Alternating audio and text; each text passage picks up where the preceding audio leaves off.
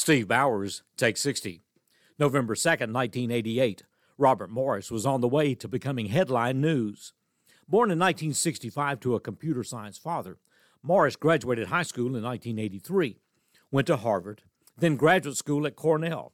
And while at Cornell in 1988, Robert developed a computer worm, releasing the worm from MIT to hide his Cornell origin.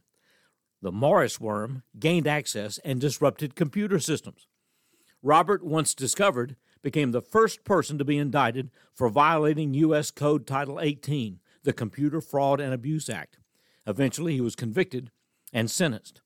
The astounding change since 1988 the Morris worm infected about 6,000 computers. About 6,000 computers. In 1988, that was one tenth of the internet. Steve Bowers, take 60.